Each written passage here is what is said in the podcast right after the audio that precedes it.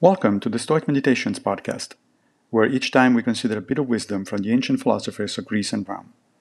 I am Massimo Pigliucci, a professor of philosophy at the City College of New York, and I will guide you through this reading.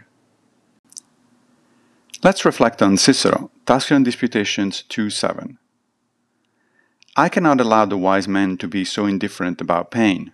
If he bears it with courage, it is sufficient. That he should rejoice in it, I do not expect. For pain is, beyond all question, sharp, bitter, against nature, hard to submit to, and to bear.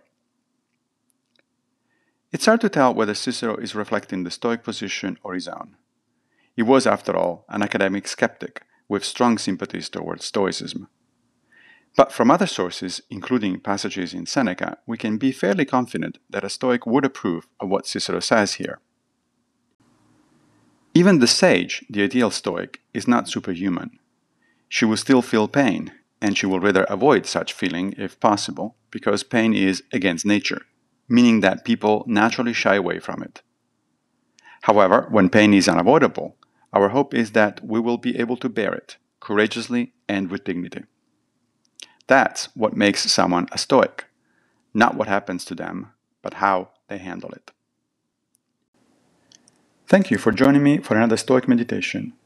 I will be back with a new episode very soon, if Fortuna allows, of course. If you like this podcast, please consider supporting it by opening your browser and going to anchor.fm forward slash Stoic Meditations. Also, please take a minute to give the podcast a good review on whatever platform you use to listen to it.